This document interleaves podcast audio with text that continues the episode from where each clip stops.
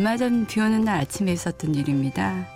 커피가 생각나서 늘 가던 커피점에 들렀는데요. 그날이 열두 번째 잔이었던 거예요.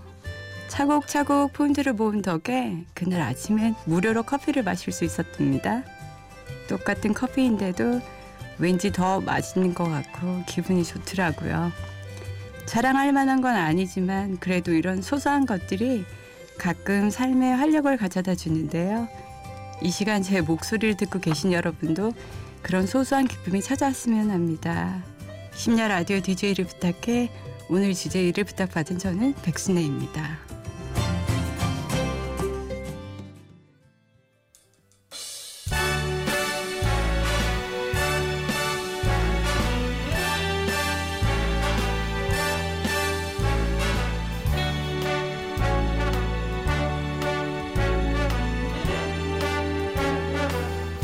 Start spreading the news. You're leaving today. 안녕하세요. 이술과 심순애가 아닌 저는 백순애라고 합니다. 저는 한국과 밤낮이 엇갈리는 뉴욕에서 왔어요. 부모님 출순을 맞아 한국에 잠시 온 건데 이렇게 라디오 DJ까지 해보네요. 반갑습니다. 이젠 정말 좋은 시대라서 미니 어플이나 인터넷을 통해 실시간으로 라디오를 듣는데요. 저처럼 외국에 살고 있는 교포나 유학생들에겐 큰 도움이 된답니다. 제가 처음 뉴욕 왔던 19년 전만 해도 꿈도 못 꾼 일이죠. 제가 한국을 떠난 건 1998년이었어요. 대학을 졸업하고 직장을 다니다가 결혼을 하면서 뉴욕으로 왔죠. 한국과 뉴욕이라는 차이가 있을 뿐 그곳에서 저는 평범한 주부로 살면서 지금은 발레를 가르치고 있습니다. 해외여행도 한번 해보지 못하고 시작한 뉴욕 생활이라서 오히려 아무것도 몰랐기 때문에 더 겁없이 적응을 잘 할 수 있지 않았나 싶어요. 왜 그런 말 있잖아요. 모르는 게 약이다. 그래도 음, 다른 나라에 적응하면 사는 게 쉽진 않았죠. 세월이 흐르고 오랜 시간 동안 익숙해지고 정이 들다 보니 이젠 오길 잘했다는 생각이 들 만큼 뉴욕이 좋아진 것 같아요. 솔직히 말하면 인정하기 싫지만 이젠 나의 삶이 한국보다 뉴욕 삶이 더 익숙해진 탓이겠죠. 노래 듣고 와서 이야기 계속 이어갈게요. 드라마 기억의 OST 김피를 다시 산다면 그리고 인순이의 선물 듣고 올게요. 바람이 날 본다.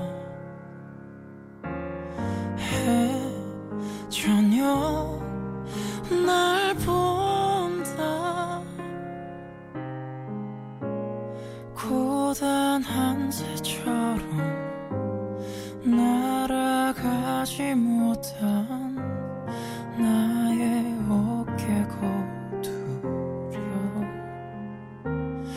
흔적마저 무뎌진 날 위해 다 버린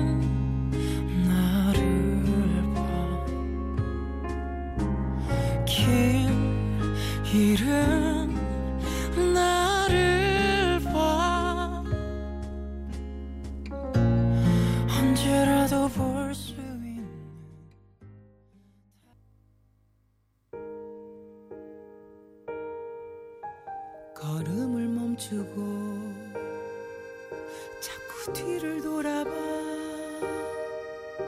무언가 두고 그렇게 한참은 그곳엔 웃음과 음, 뉴욕은 참 매력적인 곳 같아요. 전 세계 문화를 축소시켜 보아놓은 만큼 다양한 인종과 문화가 있고 각자 개성 있게 살아가는 곳이기도 하고요. 또 그 속에서 서로를 배우고 느끼고 즐길 거리가 많은 곳이랍니다. 특히 맨해튼이라는 그리 크지 않은 도시 안에 세계 기관인 UN 전 세계 금융가를 움직이는 월가 월스트리트요. 콜롬비아나 NIU 같은 크고 작은 대학들과 뉴욕 film school, 파슨스, 프랫, 줄리아드 같은 유명 패션 school과 예술대학, 또 빼놓을 수 없죠. 뮤지컬 쇼의 대명소인 브로드웨이. 소호라는 작은 예술과 젊음의 거리, 또 패션 street, 리틀 이태리, 차이나타운, 코리아타운, 할렘 같은 곳은 가보면 진짜 그 나라에 와 있는 게 아닐까 싶을 정도로 잘 되어 있고요.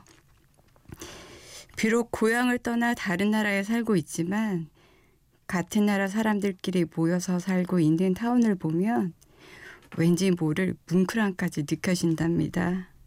정말 살아있는 세계가 보인다고 해야 할까요? 높은 건물, 그 속에 하루하루 바쁘게 살아가는 사람들.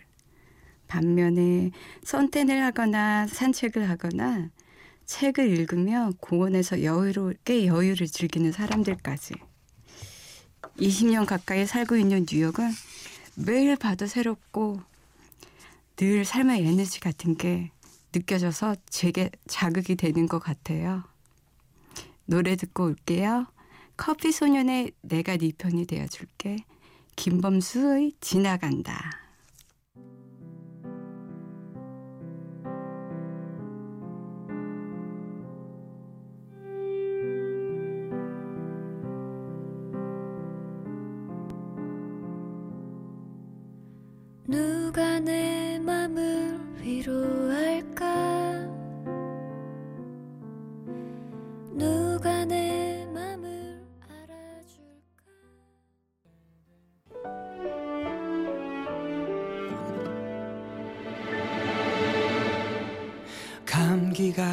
언젠간 낫듯이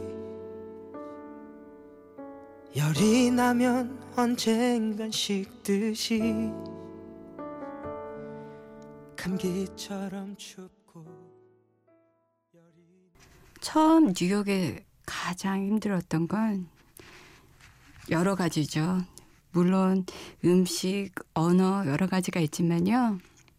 그중 전 보이지 않는 인종차별이 라고 생각해요. 왜냐하면 언어나 음식은 연습하고 적응하면 되지만 애들을 키우고 사회에 부딪혀 보며 그들이 티내지는 않지만 이방인이게끔 느끼게 해주는 인종차별이 보인답니다. 하지만 어쩔 수 없는 것이고 앞으로 많이 나아질 거라고 생각해요. 왜냐하면 한인이나 다른 아시아 정치인들이 부쩍 늘어나는 추세이고 또 파워가 생기는 분위기라 이젠 뉴욕 몇몇 타운에서는요 우리나라 구정 그러니까 설이죠 그것을 민족 공, 공식 공휴일로 인정을 받았답니다. 그것도 뉴욕에서요. 이것은 한인과 다른 아시안인들이 서명운동으로 이뤄낸 큰 성과이거든요. 물론 저도 사인했고요. 지금은 익숙해서 그러려니 하지만 처음 서툰 영어 시절 때 말을 잘못하니 그 서러움이 두 배의 마마리로 다가왔던 기억들이 나네요. 이런 말을 하다 보니 처음 미국 생활에 가끔 맥주 한 캔을 들고 어쩔 땐 속으로 또 가끔은 겉으로 눈물을 적시며 듣던 곡이 생각나네요. 같이 들어 주실래요? 김연우 씨의 눈물 나는 나라입니다.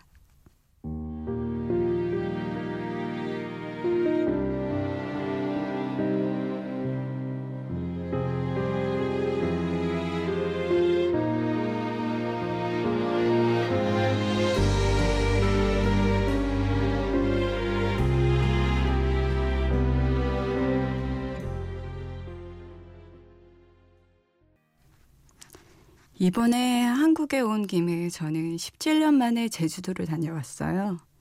태어나 두 번째로 가본 거였고, 근데 정말 세계 어디를 내놔도 손색 없을 만큼 멋진 곳으로 바뀌었더라고요.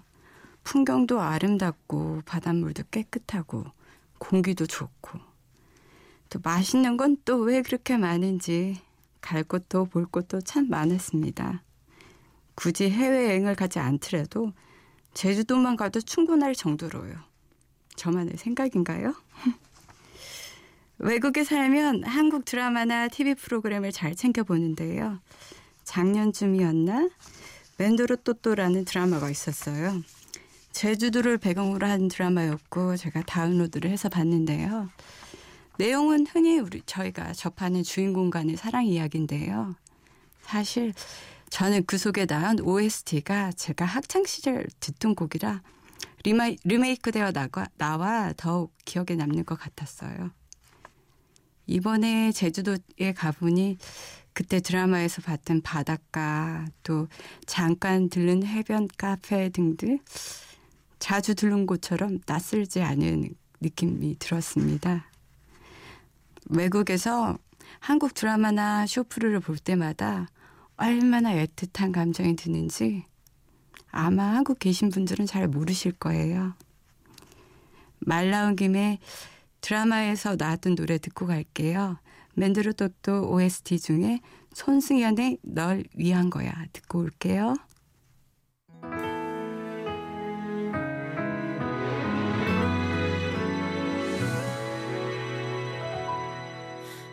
용서하며 살아 가줘 넌 그럴 거야 마음 아파져도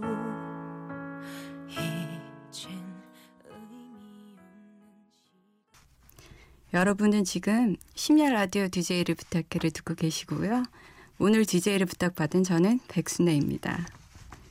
저도 한국에 살 땐 해외여행 한번 가보는 게 로망이었는데 반대로 이제 멀리 외국에 살다 보니 쉽게 갈 수 없는 한국의 이곳저곳이 더 좋아 보이더라고요. 주변의 미국 사람들도 한국이란 나라에 대한 관심을 갖고 한국 문화를 직접 보고 싶어 하는 분도 많고요. 다녀온 분들 중에 너무 좋았다며 또 한 번 가고 싶다고 얘기하는 분들도 많아요. 특히 미국에선 한국 음식 인기가 좋은데요. 한국 사람인 제 입맛에 뭐가 특별할까 싶은데 신기해요. 뉴욕 맨하탄 32가 코리아타운에 가면요. 요새는 웬만한 식당들이 다 들어와 있어요. 유명한 빵집부터 음식점들 없는 곳이 없답니다. 그리고 그곳 식당 앞에는 들어가려고 긴 줄을 서 있는 사람들을 볼 수 있는데요. 대부분이 외국인들이에요. 한국 음식을 일부러 찾아온 사람들이죠. 또 미국 슈퍼마켓을 가도 이젠 김이나 컵라면 같은 건 어딜 가나 다 있어요. 물론 김을 반찬으로 먹는다기보단 스낵으로 먹긴 하지만요. 그리고 주변 이웃들 중엔 제게 밥하는 법을 물어오기도 하고 또 한국 마켓이 어디냐고 묻는 분도 계세요. 미국의 사과 배와 조금 다른 한국 부사와 배를 먹어보곤 감탄을 한답니다. 그때마다 제가 농사 지은 것도 아닌데 얼마나 뿌듯한지 모르겠어요. 벌써 10년도 지난 일이지만 2002년 월드컵 때 우리 대표팀이 4강에 진출했을 때 이곳 한인타운 곳곳에서도 빨간색 티셔츠를 입고 다 같이 모여 소리를 지르고 무언하던 모습이 아직도 기억나네요. 일상적인 것일 땐 소중함을 모르고 살았는데 막상 깨닫고 나니 그곳에서 떠나 먼 곳에서 살고 있네요. 음, 겪어보면 다 알 거라는 어른들의 말씀을 무릎을 치면서 배우는 게 삶인 것 같아요. 노래 듣고 올게요. 빌리 어코스티의 소란했던 시절에 장혜진의 1994년 어느 늦은 밤 듣고 있습니다. 넌 기억하고 있는지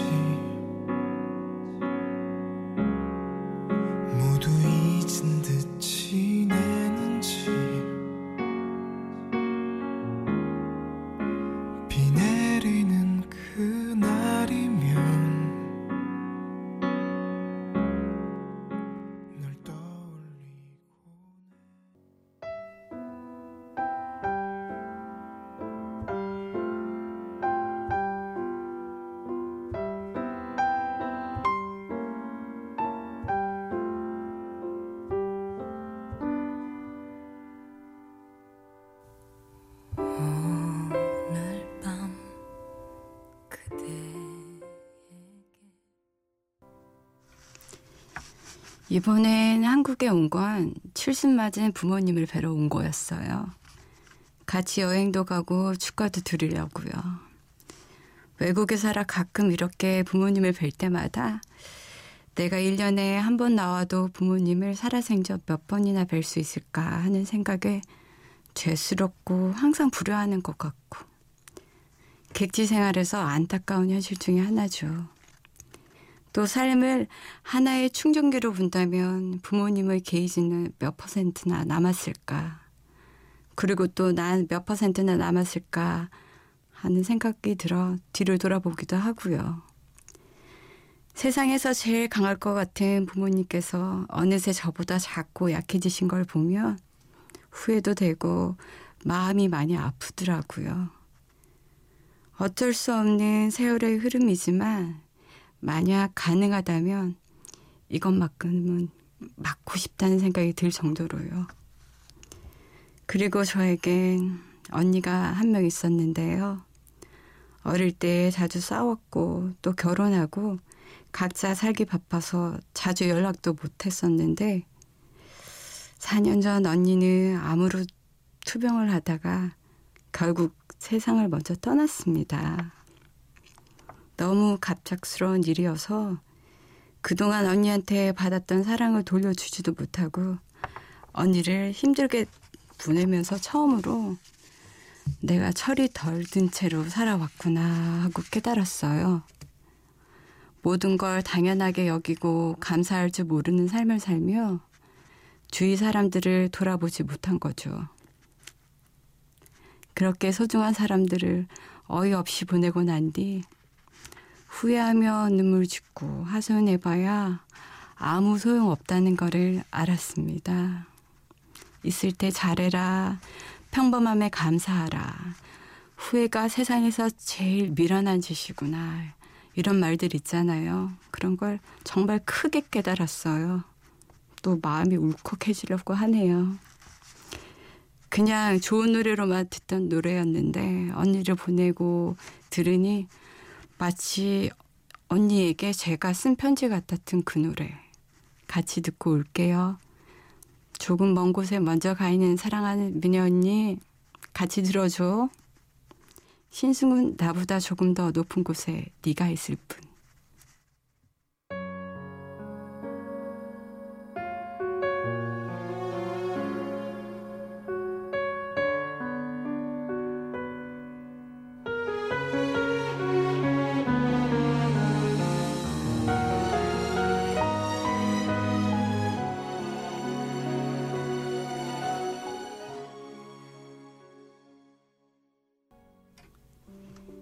벌써 마칠 시간이네요.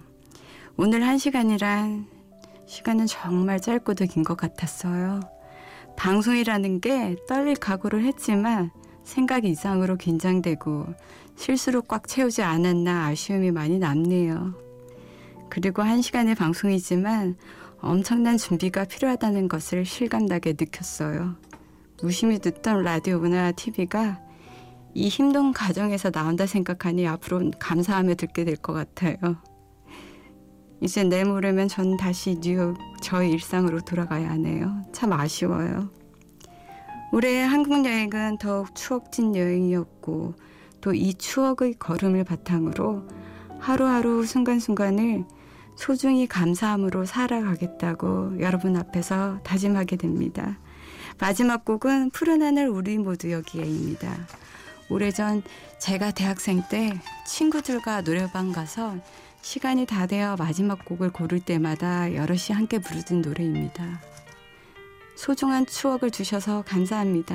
이 시간 하루를 마감하시는 분들은 편하게 쉬시고 또 반대로 하루를 시작하시는 분들은 좋은 하루 보내세요.